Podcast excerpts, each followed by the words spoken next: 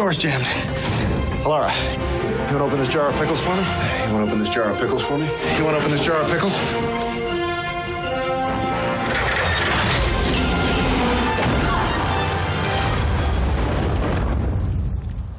I loosened it for you. You're listening to The Secrets of the Orville, brought to you by the StarQuest Podcast Network and our many generous supporters. Hi, I'm Dom Bettinelli, and you're listening to The Secrets of the Orville, where we discuss the deeper layers and meaning in the hit new Fox TV show, The Orville. Created by and starring Seth MacFarlane. Today we're discussing the first half season of the show, and joining me today on the panel are Jimmy Akin. Hi, Jimmy. Howdy, Dom. And Father Cory Sticha. Hi, Father Cory. How's it going? Great. So, uh, just out to start, uh, as a bit of a um, uh, content warning, uh, the the Orville itself contains some mature content relating to matters of a sexual nat- nature, and we'll be discussing those as we do all the content. Uh, in whatever shows we do from a Catholic perspective, uh, so we're, we're not gonna we're not gonna be explicit in our discussion, but we're going to be discussing issues like uh, sex outside of marriage and homosexuality and other other sensitive issues. And we'll, we'll we're going to do that from a from a from a Catholic perspective. So uh, if you have kids and you and you, they're not ready to um to share that sort of stuff with them at this time you know this may not be the podcast for them uh, that sort of thing. So I, I you know suggest that you uh, just be aware of that. But like I said we'll we'll always discuss these things from a Catholic perspective so, and, and, to be honest, to be honest, if you have kids, the Orville is probably not the show for them either. Thank you, yeah. Father Cory. Yes, uh, that is true. Uh, so, um, the Orville. It's uh, it's a new series from Fox, as I said, uh, by Seth MacFarlane, who you may have heard of. Um, Seth MacFarlane uh, get, is the creator of such TV shows as the the Family Guy, um, he was uh, produced in, produced and wrote and starred in uh, the two Ted movies about the talking, the foul mouthed talking teddy bear uh, from Boston, uh, sadly, and uh, and uh, and other things of that nature. Um, he, he tends to be. Um, very he's he's known for low comedy. Low comedy. Thank you. I knew jimmy you'd find the, the correct term for that. Uh, it's it's the lowest common denominator type of stuff uh, the easy joke that offends to, to you know makes people laugh by by offending someone. Transgressive humor. Right. And that that uh, for me at least, I w- that worried me a little bit about a new mm-hmm. sci-fi series featuring him, and I and I wondered what it would be like. I mean, I don't know what it was like for you guys. Uh, wh- what what was your initial idea or your initial thoughts when you first ho- heard about the Orville? Well, I was I was afraid it was going to be Family Guy in space. Mm-hmm. Yeah, you know, I refused to watch Family Guy. I've you know I watched like five minutes of an early episode and never again. Um, just because it is crude humor it is very, very crude and it's just dumb humor. Yeah. And that's what I was afraid that the Orville would be like. Um, I will say I was pleasantly surprised. There is some of that, but it, it is nowhere near as, as bad as like Family Guy. Um, I known, and we'll talk about this more in depth later. You know, Seth, Seth MacFarlane's love for Star Trek and his desire to be involved in Star Trek. So I, I figured that would kind of balance it out, maybe but I was still very, very cautious going in that it would be, like I said, Family Guy in space. How about you, Jimmy? Those were basically my thoughts. I'd seen a few early episodes of Family Guy, and while there's some humor in it, it also was a real turnoff. And so I stopped watching the series pretty quickly. And um, I was also very concerned about the level of humor and the kind of humor we were going to get on the Orville. But I was also you know, pleasantly surprised in that it wasn't as bad as I thought it was going to be, or I thought it might be. It's it's definitely got some problematic humor in it, uh, but it's not near as intense as what I had feared.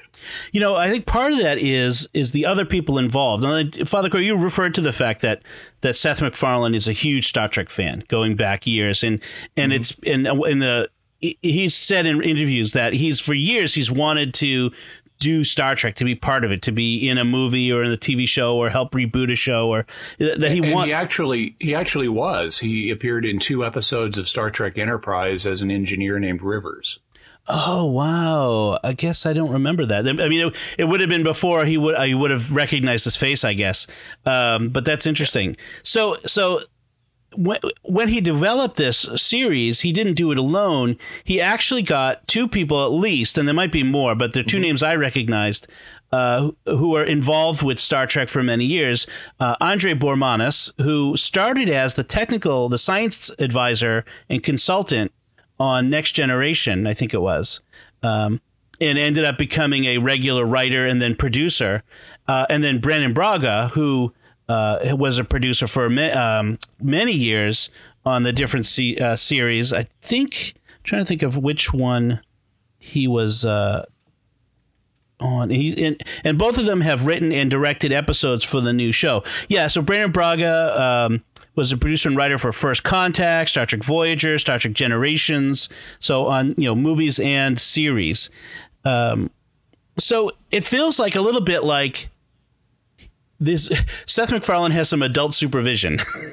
Yeah. I, I, I, I think I think it may be uh, something that he's on board with, though. I, I rather than just the other people playing a restraining factor on him. I think one of the things that he appreciates about Star Trek is the kind of emotional environment that you have on the Enterprise, whether it's in the original series or the or next gen.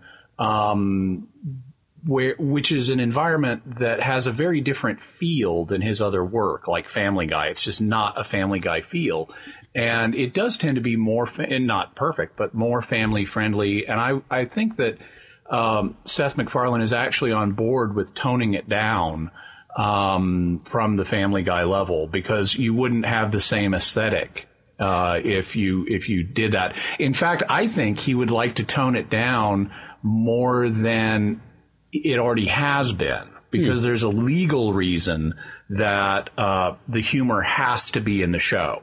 Uh, if you notice in the early publicity, Fox sold this as if it were a pure comedy show.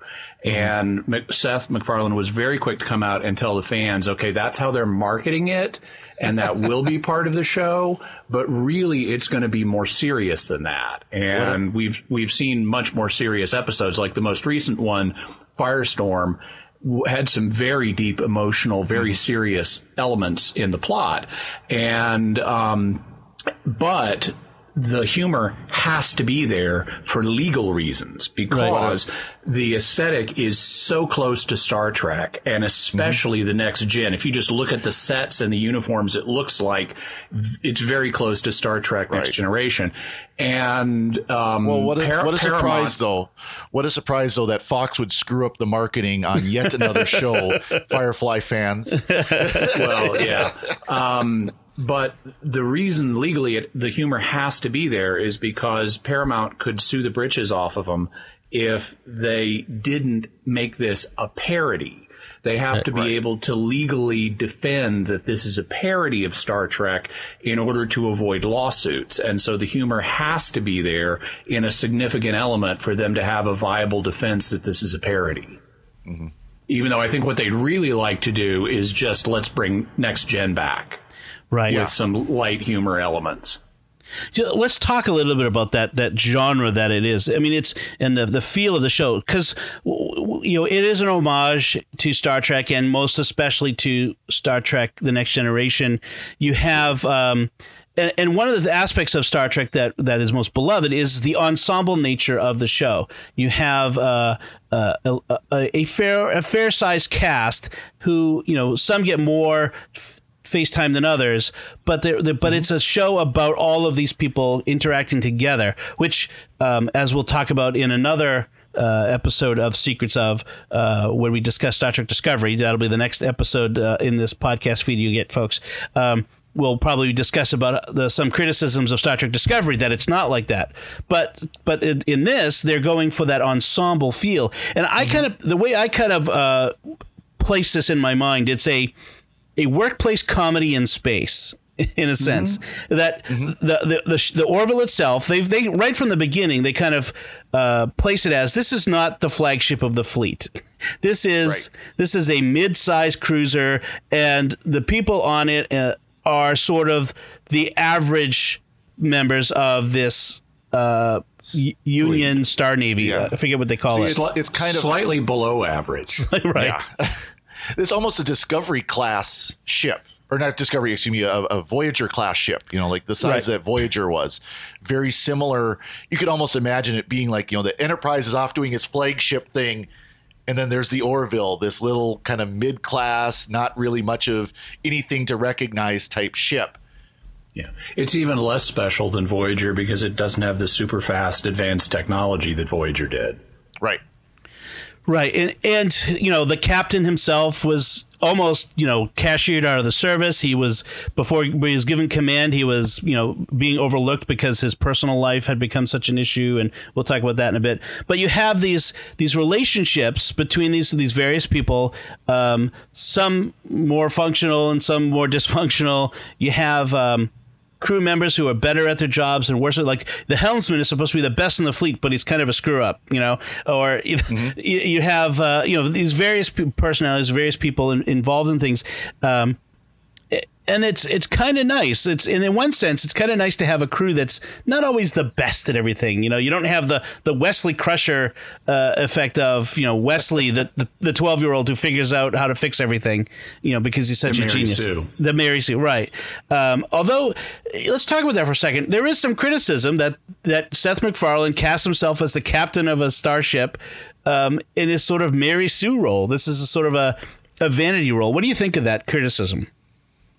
Well, he, he I wouldn't. I mean, what a Mary Sue is depends on how you define the term. And for those who aren't familiar with it, it's a term that originated in Star Trek fandom, and it basically refers to a character, often female, um, that is introduced into a Star Trek fan fiction story and is instantly the center of attention because of how perfect she is. She's just good at everything. She has special abilities. Everyone admires her.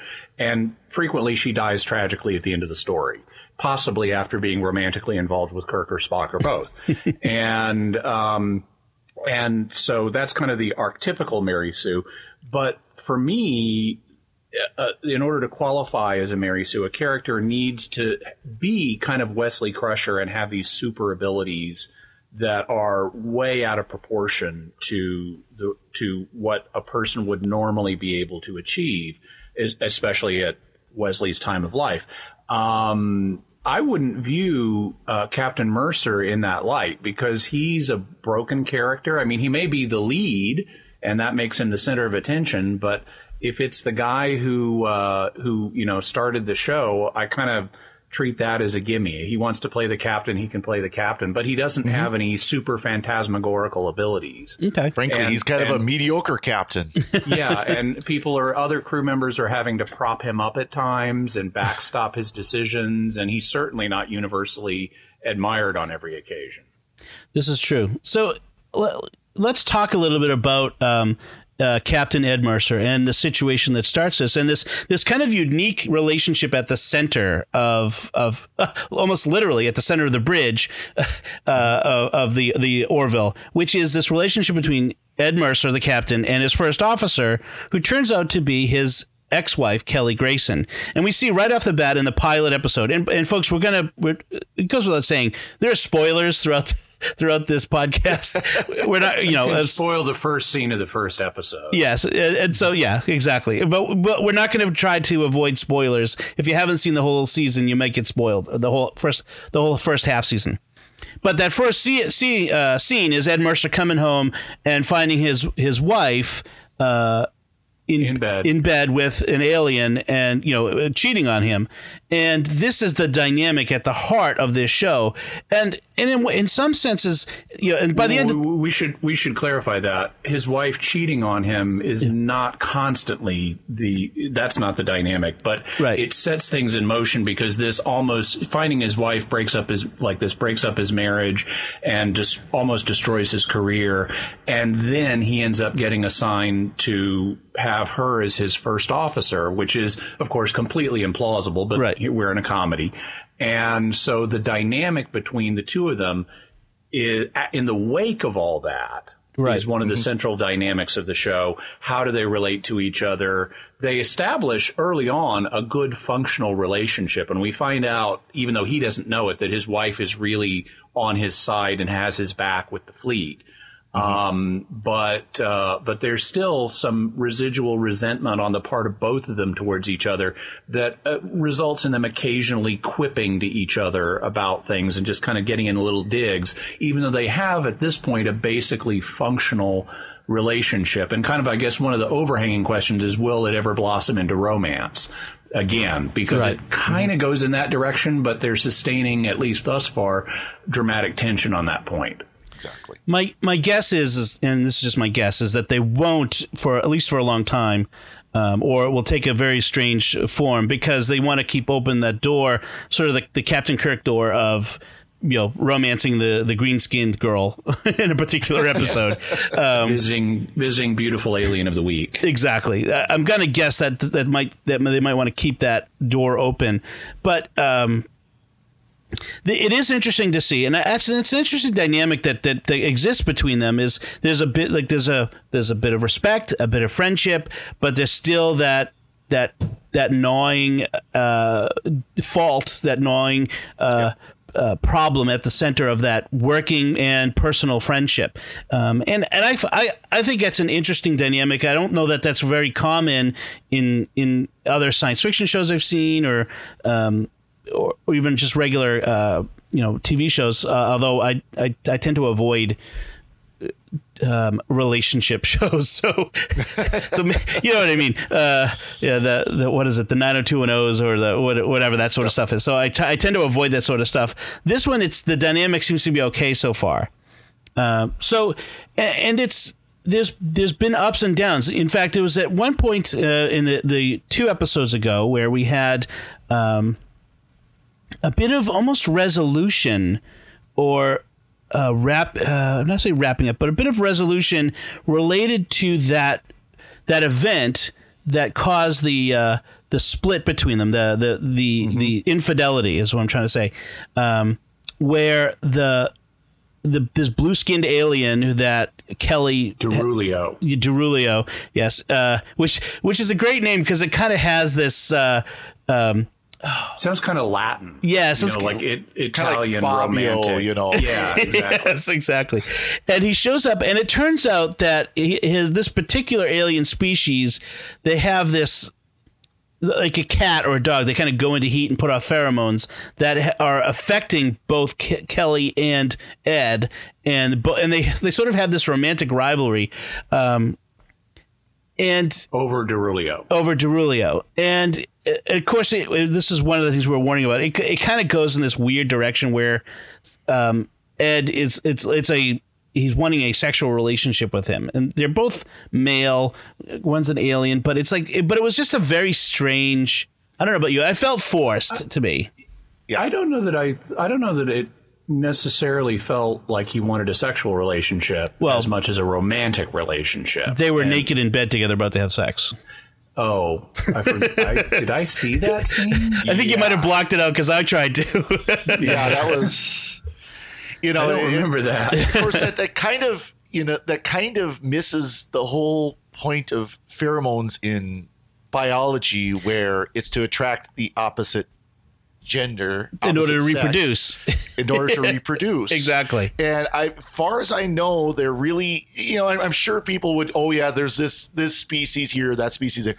For the most part, at least on Earth, when species put out pheromone, it's the opposite sex that responds, Yeah. and the, and the response Yeah. of the same sex is actually, I, I can think of like rams and elk and things like that, violence. Right. They fight over.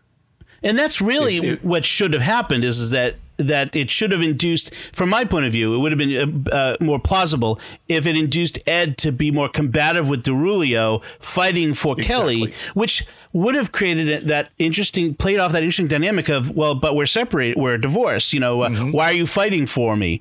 Uh, and and it could have brought us to the same location at the end of it, which is they they realized that maybe her infidelity wasn't necessarily of her, of her completely of her free will. I mean, she was Right. Uh, you know, uh, the pheromones uh, interfered with her judgment, and we could have gotten to that same point, and yet had Ed instead of going for the cheap humor, which is we've we've talked about of of Ed romancing the guy, and you know this this you know a, two guys and a guy and a girl sort of ro- romance uh, triangle.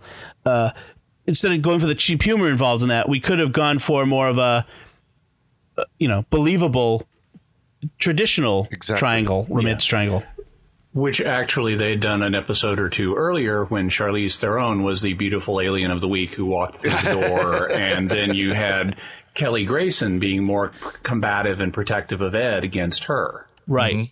And, and and again, those the, the interesting thing about those two episodes is, is it shows Ed, as we said, as kind of failing in his job. Like he, he's getting caught up in, uh, you know, the the the romance, getting caught up in a r- romantic relationship, and and failing to to be competent at being a captain of a starship. Um, uh, you know. Kirk was not, wasn't wasn't perfect, and he had his failings at times when he was in romantic relationships with aliens. But I mean, Ed's track record is not good so far. By the way, we should mention that, like, so the Darulio episode is the worst in terms of the discomfort level that a lot of people will have. Yes. um, Right. It's it's not like I mean, if you told me nothing else about the series, but about that episode, I'd say, well, forget it. I'm not I'm not interested in watching Right. that. Yep. Um, but it, there's actually more to the series than that. That episode is unusual. That's kind of the low point so far. Yeah. Yeah. Yeah. I, so if, if I wanted to, were to think about some of the high points, I would say there were the ones that were that relied less on humorous situations to, to get to the resolution, and I think the most recent one with called Firestorm that focused Yeah, on that uh, was good. Lieutenant Kitan. was- Alara. Yeah. Yeah, I I think that was excellent, and it was classic Star Trek in that exploration of Yeah. of of The psyche. of right of human quote unquote nature, even though she's not human. But One one of the things that uh, I was talking with a friend of mine years ago about Next Gen, and we observed that one of some of the best episodes of Next Gen have this Twilight Zone quality, like the one where Doctor Crusher discovers everyone on the Enterprise around her is vanishing one by one, and nobody remembers this, and it's this really creepy what is happening here feeling. And the Firestorm episode really captured that. You have a character, it is probably the least humorous episode of the whole series so far. Right. You have uh, the Alara character freezes at a moment of crisis and somebody dies and really dies. And she's crushed by this event. And then these weird things start happening. And they Like the get clown? progressively the, the, the clown and the doctor turns into a torturous medical experimenter. And there are tarantulas all over the place. And and she gets this series of bizarre creepy events. And uh, it that escalate and in their level of creepiness and it has that twilight zone feel that a lot of the best episodes of next gen did that the another one that had that same feel was the Majority Rule episode, where they find Yes. an Earth-like Yeah. pl- planet. It's like Earth in the early 21st century, and they're sort of it's like social media gone crazy. Uh, More crazy than it already is. Yeah, Uh, more- yeah. and where the way, everything in, in the society is voted on by everyone, uh, including, and that's the justice system. innocence. Yeah. So the truth way, is whatever's most popular.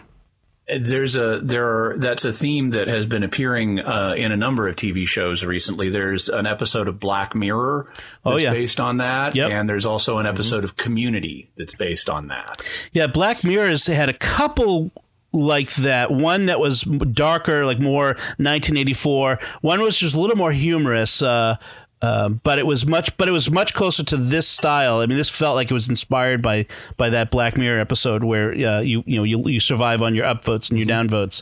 Um, so that was a good one, and I also liked uh, very much the uh, the one called "If Star, the Star Should Appear," where they find a, uh generational ship.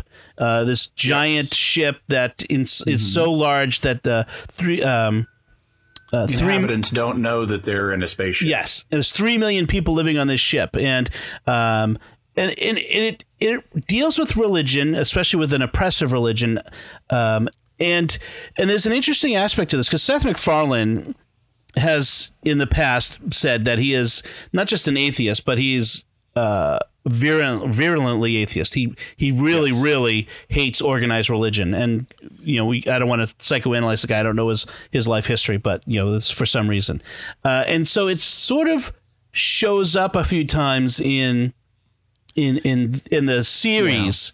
And there's that one that one episode, the, the Krill, where he's just explicit. I mean, he just puts it out there that as as humanity advances technologically and scientific understanding and all these things, you know, of course, we're we're better now than those those primitives back two thousand years ago when Christianity started, kind of idea, you know, that religion goes away, but the Right. Krill, who are the bad guys, the well, that's and he, basically says that. Um, what they say is that the, as societies become more science based, they tend to become more secular. It doesn't say religion ceases or goes away, but that it tends to recede. And that's not an unreasonable cultural observation. if you look at the most technologically advanced cultures on Earth, there is a greater element of secularism. Now, you can I mean, debate why that is, whether it's, the It's a science that does that or not. Admittedly, here- here- my it's been a while since I've seen that episode, but I don't think he said tens. I think the the the admiral that was briefing him said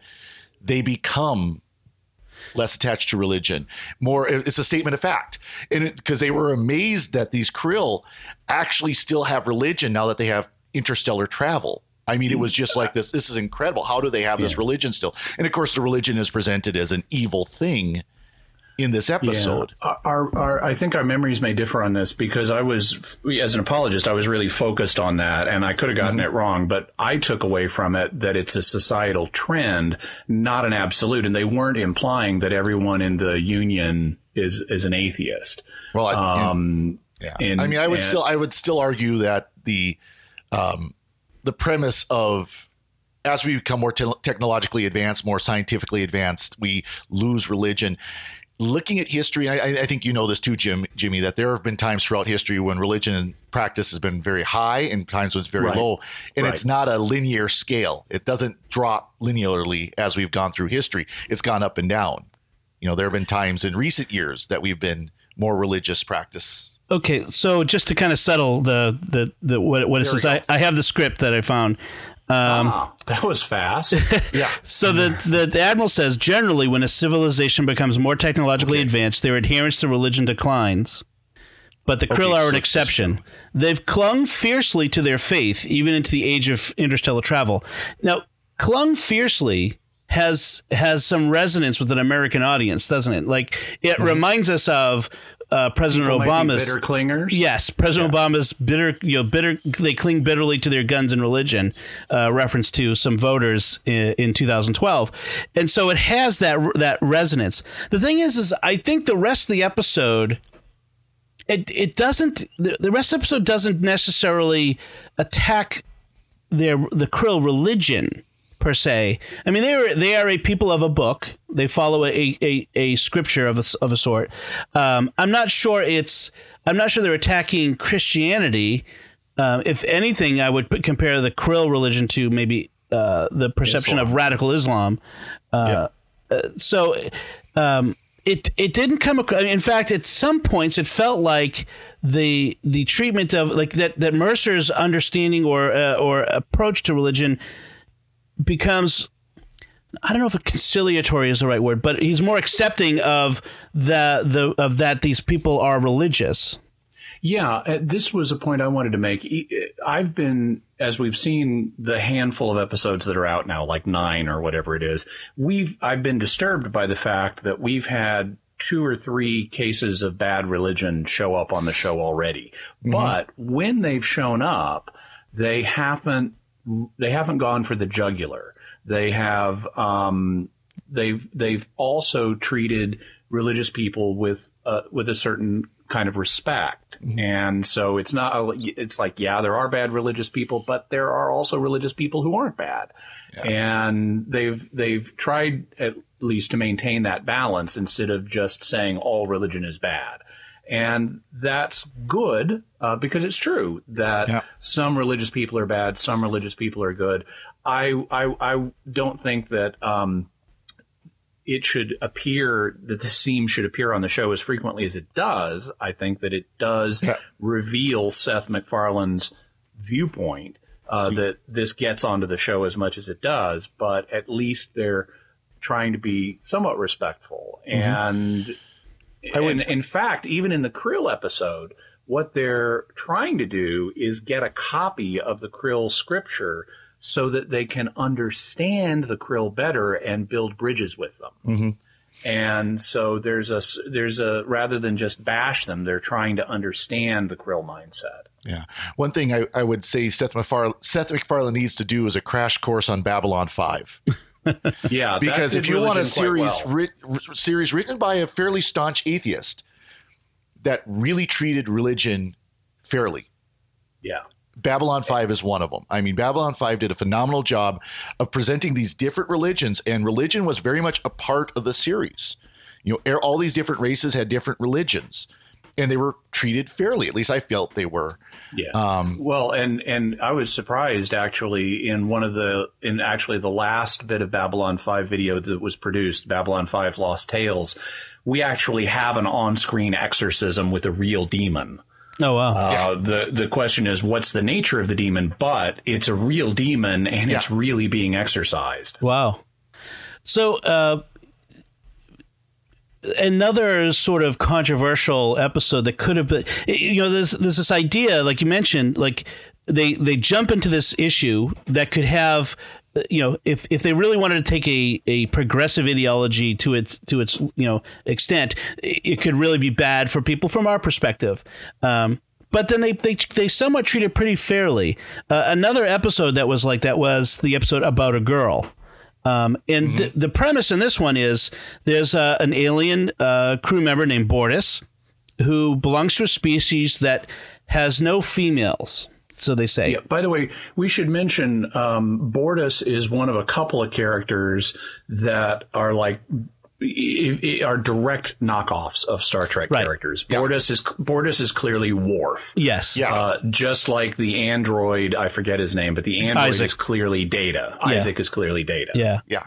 Right, exactly. Uh, and so Bortus is married to Klyden, who is another male of this species, uh, the uh, Moclans, and um, and they reproduce not they don't actually reproduce asexually, but Unisexually. unisexually, right? Uh, with an egg. There are and there are species here on Earth that do that. There are like some some types of fish, for example, that have only females and stuff. Right. And, and and so uh, without getting too deeply into the biology, they they um, they produce an egg, and occasionally, appa- apparently, uh, a, a Moclan is born female. With so this there becomes this whole issue of um, it's traditional in in Moclan society that if a child is born female, they do gender reassignment surgery and they make them male because that's what they're supposed to be because female is unacceptable.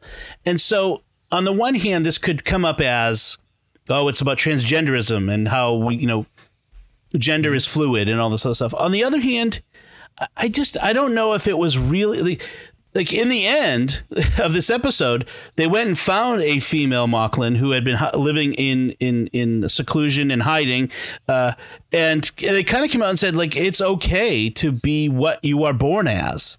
Uh, You know, that's there's nothing wrong with being born female in a, in a Moclan society. Well, Uh, it was it was big. It was you know it was important too for that that particular person because she was a well respected and beloved poet right. on that planet. But women were considered to be weak and unintelligent and inferior in pretty much every way. I mean, there's and she kind of threw some cold water on that idea real quick and said, "No, we're not."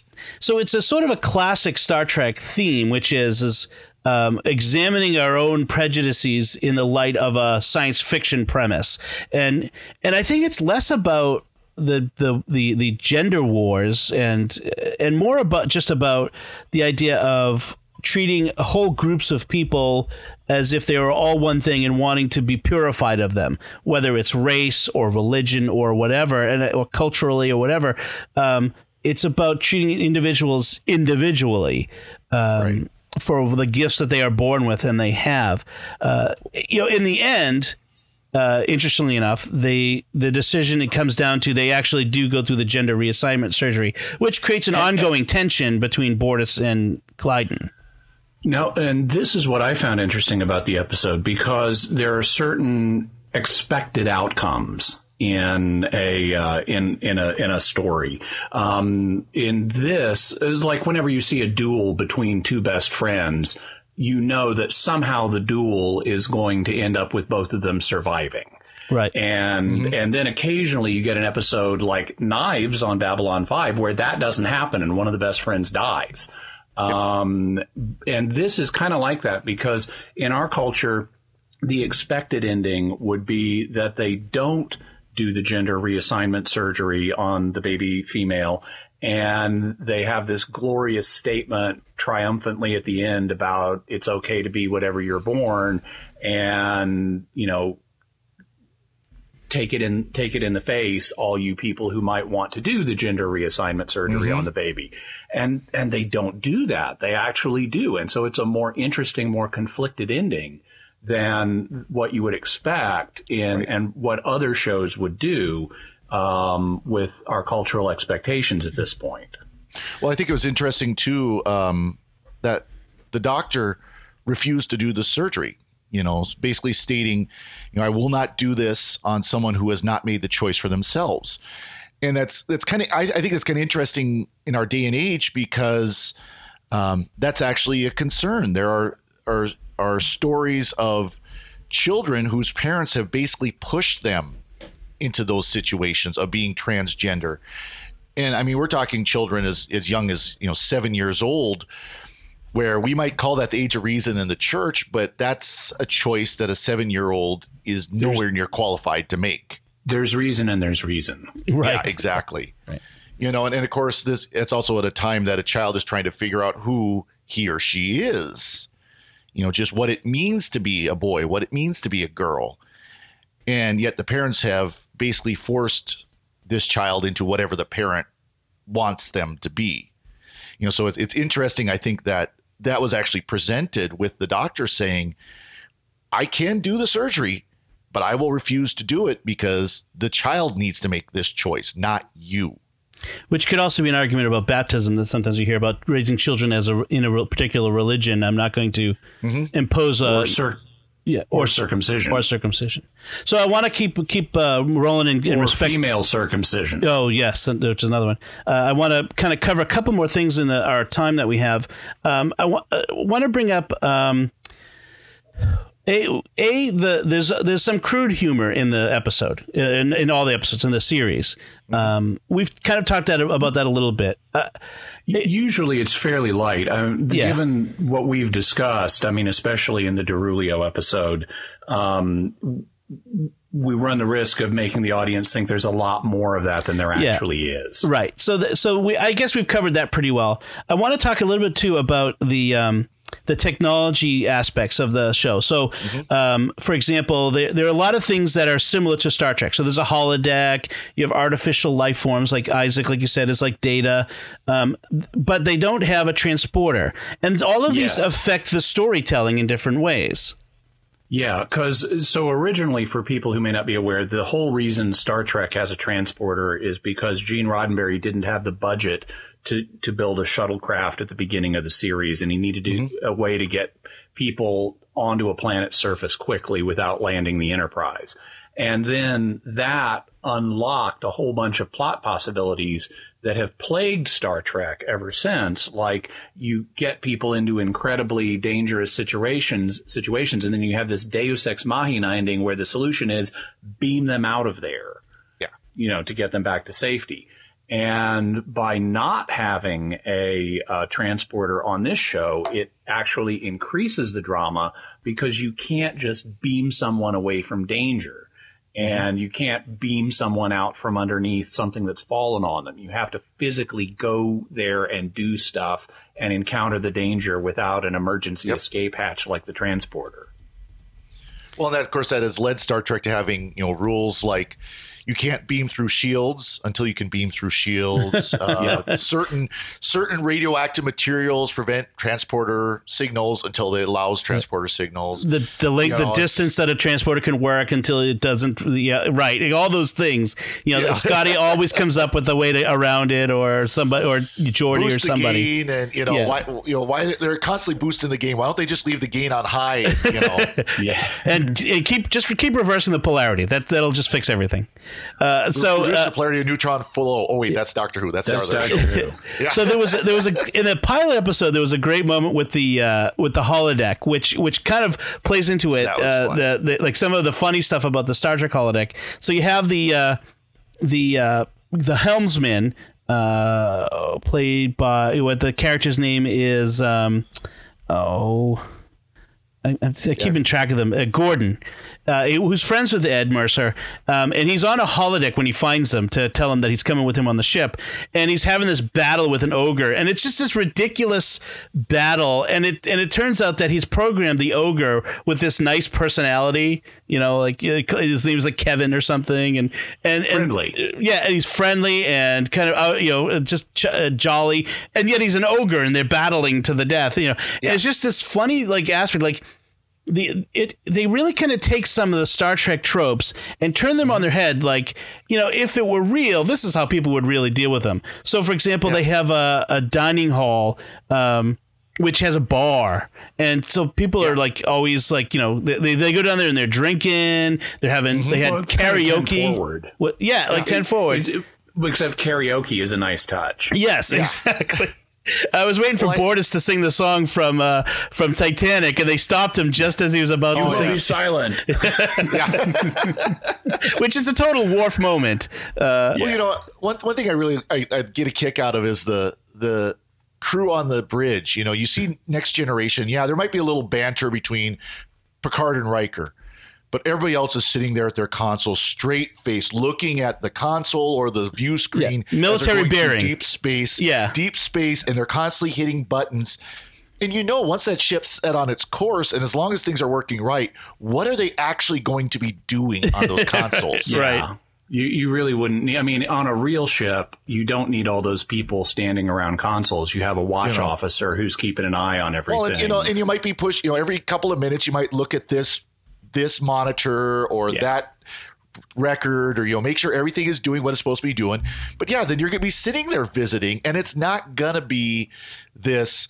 Sir, yes, sir. Everything you want, sir. You know, just very straight. Oh no, they're going to be joking around and there's some silly have it banter on this. One thing, and this is another aspect of the humor that I'm glad we're bringing out because it, it this is more the kind of humor that you get on this show than the crude stuff. You also have just playful stuff like the navigator. Different than the helmsman. The navigator is a mm-hmm. character named John Lamar, and the first thing we learn about him is he wants to know from the captain, is it okay to have Coke on the bridge?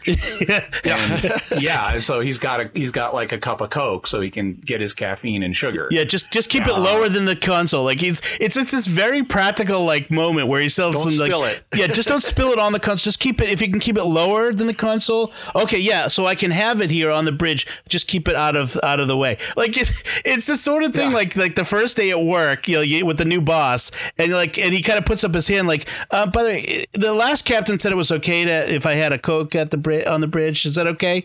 I mean, just it's it's that sort of funny little humor that makes it sort of a workplace comedy, a, a lot like The Office in some ways. Some of the Yeah. the, the good aspects of The Office. the, the practical joke with Isaac was I like the I got a kick out of that one. oh yeah, Oh, is is that a deliberate pun? You got a kick out of the practical joke. Yes, Isaac? exactly. no, it wasn't deliberate. You'll- I'm not you- that clever. You'll you'll have to watch the episode to find out what we're referring to on that one. So, and, I mean, if we're talking about like other things we liked, I, I liked the recurring joke between Mercer and his security officer, Alara Kitan, uh, which I love the fact that they, they name oh, her kind of like a kitten. strong- Yeah. Yeah. Oh, I hadn't noticed that. And I love the fact she's this, you know, cute, short little girl, but super strong. Exactly. And he's always tells her like when he needs to like open up like get through a wall or a door, he says, you know, Alara, can you open this pickle jar for me? Like he's Yeah, he, exactly. he uses that line over and over and over again, and I love that little dynamic between them. This like, can you open the pickle jar for me? Which is this great moment. Especially because of the gender reversal there. Normally, you know, women are asking men to do that, and here he's asking this little girl character to do it. Yep. Right, right, and so that was that was a lot of fun. And uh, are there other other aspects, little little bits that kind of come up for you that you li- enjoy?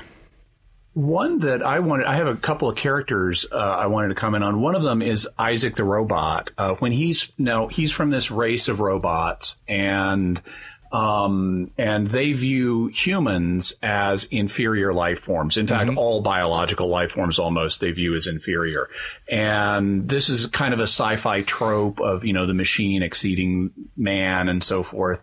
Um, and I, I like in when Captain Mercer first meets Isaac, he's like, "Wait, aren't you from? Aren't, isn't your race famously racist?" And, I, and and because they have this Yep. racial superiority attitude towards organic life, and I love the idea of a racist robot. I find that hilarious. um, Yes. also, a character I like, and this is another Star Trek connection. Dr. Claire Finn, the Yes. ship's medical officer, is Cassidy Yates from Deep Yep. Space Nine. That's right. I mean, it's the same Penny actress, Johnson Jerald, yep. and Penny Johnson, and she. I really liked her on Deep Space Nine, and I really enjoy seeing her here. Strangely, I realized, and I hadn't realized this before, but she's also she was on Twenty Four for a few seasons. Yep. where she played a very Machiavellian politician's wife. And I somehow, it, even though I watched the first few seasons of 24, it never clicked for me that that was Cassidy Yates. Yeah, it was a very different character from her Cassidy Yates character. Uh, I- Yeah. I, I liked. The, so speaking of uh, Star Trek crossovers, there's been a number of them behind and in front of the screen. We mentioned the producers, uh, Jonathan Frakes, who played Captain Riker. He's directed at least one, I think, a couple of episodes. Um, the this most recent episode, Firestorm, uh, featured Robert Picardo, the Doctor from Voyager, as uh, as Alara Kitan's father. Um, I'm think. And then, then uh, some other stunt casting. We mentioned Charlize Theron. Uh, Rob Lowe played Darulio. Uh, we had Liam Neeson playing uh, the Yep. captain of the generational ship, The original, Original captain. captain. the original captain. Yes, he was only on uh, recording. Um, we've had Kelly Hu, uh, who's been in a bunch of different science fiction um, shows. Uh, uh, Jeffrey Tambor played Captain Mercer's father um, in in an early episode. Uh, so we, I mean, we've had a lot of these these people bringing in people from outside. Um, a few Star Trek people. I wouldn't be surprised if we see some more Star Trek. Um, characters or actors show up. That would be fun. Oh, we also have Robert Duncan McNeil. Didn't he uh, direct He an was on episode? Voyager. Yeah, and uh, he's uh, I think he directed an episode. I'm not sure if uh, Yep. Yeah, he is. He is listed on the IMDb Oh, yeah, he- for that. Yeah, he re- directed the second episode uh, of of that, and so he was uh, Tom Paris in Star Trek Voyager. He's since Voyager, he's been mostly a director, a, a TV director. like Jonathan Frakes. Exactly. Um, oh, By, by the way, one other character I wanted to mention that we see a, a, a common theme in sci-fi shows is you have the alien character. Like in, in Star Trek, the original series, it was Spock. Yes. And then in Next Gen, they kind of split it into Worf and Data. Um, but you always have some character who is deliberately alien, and there's a question of how far can we push the alienness. And over time, as technology and makeup effects have gotten better and so forth, they've been able to get more alien than originally. I mean, Spock was basically a guy with some face paint and a couple of pointed ears. Um, and that's a whole different scale than, say, on Star Trek Voyager, where you had um, uh, Neelix. Yep. Right. No. Um, well, in, in in the Orville, now that we have pretty good CGI, they are able to do a really alien character, and we get Yaphet, who is a hmm. blob. Right. And Literally. I always, I always like seeing Yaphet appear because they. I mean, he has a very human personality.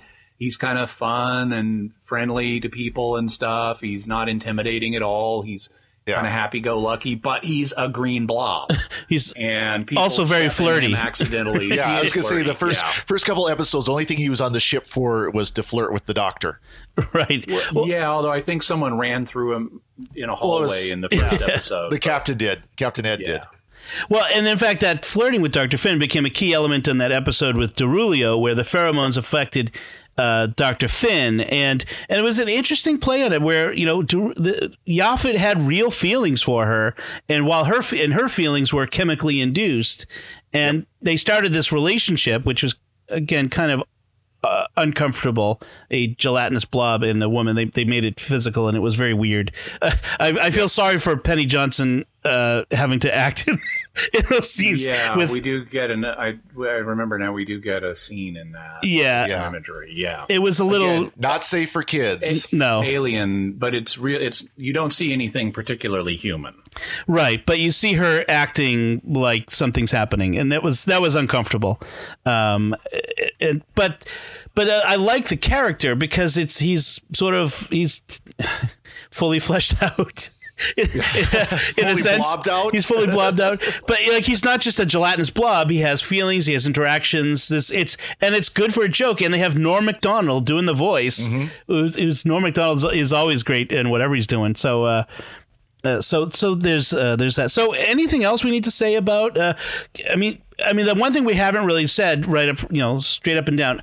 How does this compare to Star Trek for you? I mean, is this does this feel like a worthy successor to Star Trek? Does this feel like a good science fiction show for for when we're when we're we're in uh, deluged by super, superhero shows and other sorts of science fiction? Does this really call back to the classic Star Trek science fiction for you? I, I think so. I personally do. Um, like I said at the beginning, this this this feels like as next generation is going on, you've got the you know one seven zero one D Enterprise flying around, being the flagship and doing all the stuff that it, the flagship does, and then you've got the Orville going to the little backwater systems, doing the things that the little little you know mid class cruisers do. Um, it definitely feels more laid back than Star Trek. Um, and of course, we talked a lot about that. But it, Yep. it I, I really, you know, you mentioned uh, earlier that it was, you know, it's it's billed as a parody, but it really feels like it's an homage to Star Trek. Okay. How about you, Jimmy? I'm sure it was. I'm I'm I agree it's an homage to Star Trek and I think it would like to be even more I think it would like to be Star Trek Next Generation brought back to the screen Yeah. except for the legal reasons they have to make it a parody. Um if it, it as a parody it and as a next gen homage it has a lot of things that I like. Um, but I still find I don't think it's as good of a parody as a Galaxy Quest was. Um, Galaxy Quest, I think, was a step up from this, but Galaxy Quest was only a movie, not a series.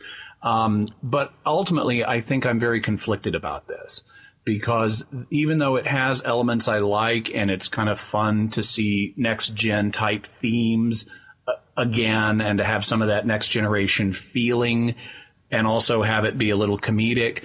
Um, there's enough problematic content in it that I I just look at some episodes and just go, ick. You know, I don't want to see this. And I don't like this. And so I feel torn. It has good qualities, but the bads are significant too.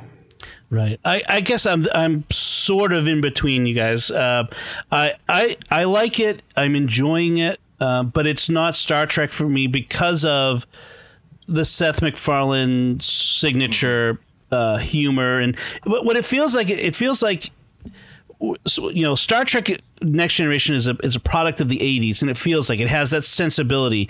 And unfortunately, the Orville feels like it has the sensibility of the of the 2010 teens, um, where where where our entertainment is more explicit in many ways. Uh, it's cruder, um, and and while it's it's it's not Game of Thrones crude, you know, or, No. or, or violent or I haven't explicit seen that, but I've heard. yeah it, but it's but it certainly has elements of it um and it, it i think it's the the the it leans more toward the better as a, a better as a, as a classic Star Trek feel than it does toward uh, it's too much of the of the bad that I don't like. So I mean, if I'm in the balance, I'm, I'm more toward I like it. Um, I, I'm hopeful that it will continue in the in that direction and away from the cheap humor and the and the cheap gags uh, and the cheap the, the cheap hits that they continue to go for this idea of making sure that when they uh, to approach a, a, a controversial topic that it's much more evenly as they have been in, in, in many cases even-handed in its approach and sort of leaving it up to the viewer you know so how do you feel like this ended that sort of that sort of approach to it and it will be continuing. It's already got picked up for a second season. yes uh, it's been yes it's quite successful and that's good to hear so I think that's it from us uh, on the Orville. What did you think of the Orville? Uh, g- give us your feedback. Let us know. Visit by visiting Trideo.com or the uh, Trideo Facebook page, T R I D E O. Uh, leave us some feedback uh, in either of those places. Uh, you can find links to all our personal social media and websites on our show notes on Trideo.com.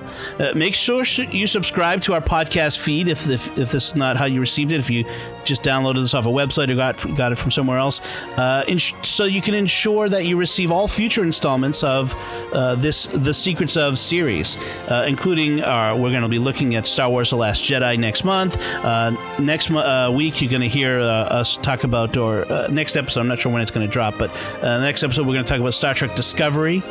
But uh, until then, uh, Jimmy Akin, thank you for sharing in the Secrets of the Orville. My pleasure, Dom. And Father Cory Sticha, thank you as well. Always glad. Uh, once again, I'm Dom Bettinelli, and thank you for listening.